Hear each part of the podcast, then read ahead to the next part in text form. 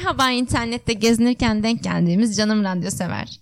Merhaba arkadaşımız olduğu için dinlemek zorunda kalan canım dostumuz.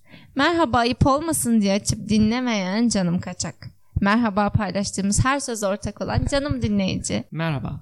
Merhaba. Yine geldik. 7 Ocak 2021. Şaşırmadım. Oho. Tarihi tam söyledin. tam ve doğru. Hiç şaşırdın mı? Bugün Yılı. bugün şaşırdım. Ben hep şaşırırım. Yani özellikle biz sınıf defteri dolduruyoruz malum. Oraya mutlaka eğer e, Ocak ayıysa eski tarih yazılır. Hatta bazen kafa karışıklığı olup daha eskileri yazanlar da oluyor. Bu bilinmeyen bir kanundur. evet. Bugün de resmi bir evra e, tarih yazıp imza atmam gerekti. 20'nin yanına 3 noktanın yanına şak yapıştırdım 20'yi. Müdür yardımcısıyla göz göze geldik. Bir üstüne karaladım. Olsun hocam dedim. Bu da böyle olsun. Peki bugün ne yapıyoruz? Bugün e, ve bugünden itibaren lütfen lütfen lütfen bugünden itibaren e, büyük şairlerin büyük aşklarından bahsedeceğiz bir süre. Değil mi? Öyle. En azından bugün için ikna ettim onları. Biraz da sanat, biraz da aşk diyorum. Olsun ara ara yaparız bence ya. Neden olmasın? Sürekli mi olacak? Yo.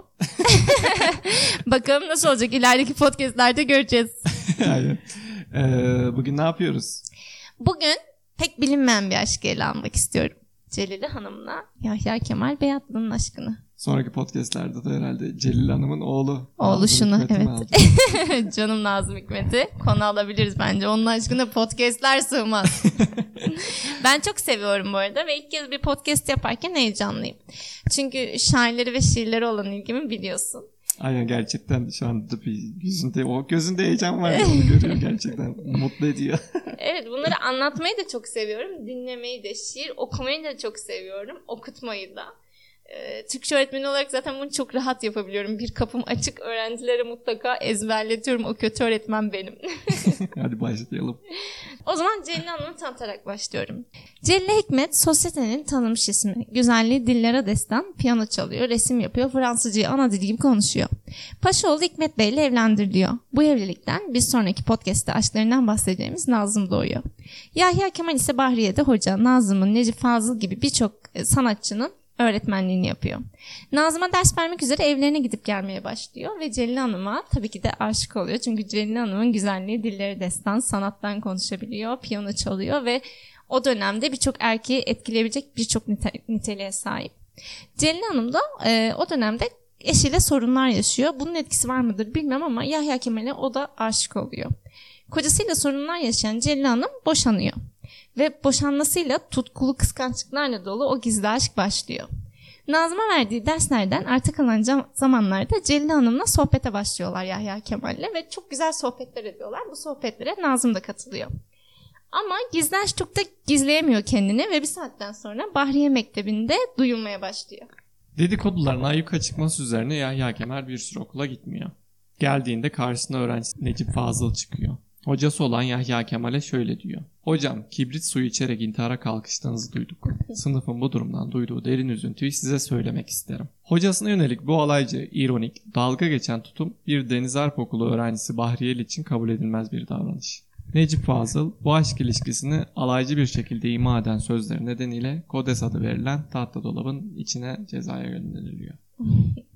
Ne ki bu Fransızcayı ana dili gibi konuşan, piyano çalan, natürmort resimler yapan dünyalar güzeli, sanatçı genç kadın Celile ile Yahya Kemal'in aşkının alevinden hiçbir şey kaybetmiyor bu durumda. Ama Nazım tabii ki de bu durumdan rahatsız. Ama hocasının bunu dillendiremiyor. Okulda da herkes konuşuyor. Çareyi şurada buluyor. Yahya Kemal'e bir not yazıyor. Hocam olarak geldiğiniz bu evden babam olarak çıkamazsınız. Ve notu Yahya Kemal'in cebine koyuyor. Yahya Kemal tedirgin oluyor. Bir yandan Celil'e olan deliler gibi aşkı, bir yandan herkesin öğrenmesi ve itibarı. Celile Hanım ise insanların öğrenmesi üzerine evlenmek istiyor. Yahya Kemal ise bu durumdan kaçmaya başlıyor. Kıskançlığı ise uzak kaldıkça artıyor ve ilişkilerinde ayyukaya çıkıyor. Celile aşkının devam edemeyeceğini anladığı bir gece Paris'e giderken Sirkeci Garı'nda Yahya Kemal'e bir çiçek veriyor. Yahya Kemal öldüğünde evrakların içinde bir not ve bir kurumuş çiçek bulunuyor. Bu zarfın içindeki hatıra 19 Ağustos 1930'da Sirkeci Garı'nda gece saat 10'da veda ettiğim aziz bir kadının göğsündeki çiçeklerdir. Koparıp verdiği bu iki yaprağı daima muhafaza edeceğim diyor ve muhafaza ediyor. Bu şekilde ayrılıyorlar. Peki bir daha buluşmuyorlar mı? Aslında buluşmuyorlar ama Yahya Kemal bir gün Celil Hanım'ı görüyor. Yani aşkı gölgeleyecek mi bu durum bilmiyorum ama anlattığımız aşkı. Malum Nazım Hikmet sosyalist bir şair ve e, hapishaneye giriyor. Celile Hanım yaşlandı. Yaşlılığında kör oluyor. Güzelliğine hiçbir şey kalmıyor. Evladına düşkün her annenin yapacağı gibi e, oğlu hapisten çıks- çıksın istiyor ve Galata'da açlık grevine başlıyor. Dönemin sanatçıları da ona destek verenler var, yanlarında olanlar var. O sırada Yahya Kemal denk geliyor ve oradan geçerken Celil Hanım'ı görüyor. Durup bakıyor ve yoluna devam ediyor. Böyle bir son görüşmeleri var. Peki aşkın içindeki kıskançlık konusuna değinelim mi? Evet oraya bence dönelim. Peki Yahya Kemal'in kendi dilinden şöyle bir hikaye var. Bir gece Ad- Ada Oteli'nde otururken yanındaki iki kişinin Berlin Büyükelçisi bu gece davet veriyor. İstanbul'daki bütün güzel kadınlar davet lafını ettiklerini duydum. Mekan Adalar. Müthiş bir acele yerimden kalktım. İskeleye doğru gittim. Son vapur çoktan kalkmıştı. Adada öyle her yere gidemezsin. 1930. Benim adı hayalime şu an atıfta bulunuyor sanırım. Sert bir lodos esiyordu. Deniz karma karışıktı. Ancak ne olursa olsun sandalla Maltepe'ye geçmeye karar verdim. Sandalcılara gittim yanaşmıyorlardı. Çok para verince bir ikna oldu. Açıldık. Bir süre sonra lodos büsbütün arttı.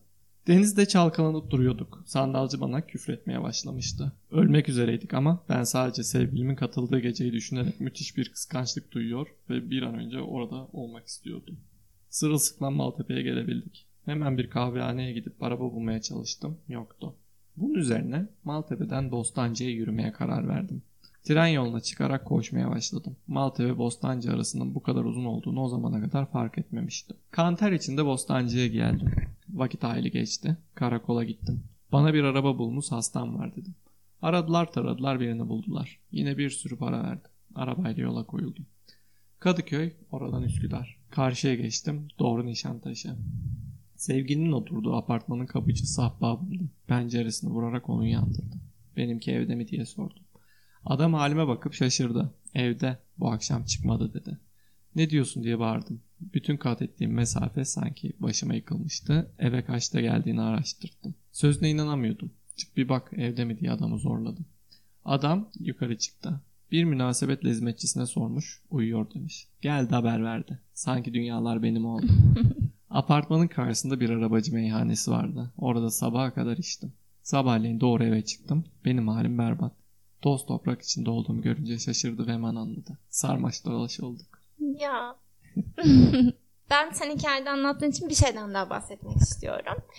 Celil Hanım'ın Nişantaşı'nda ev var. Yazları adada ama sonbaharda Nişantaşı'na gidiyor ve Yahya Kemal onu uğurluyor sürekli ve büyük bir üzüntü duyuyor bu uğurlamadan.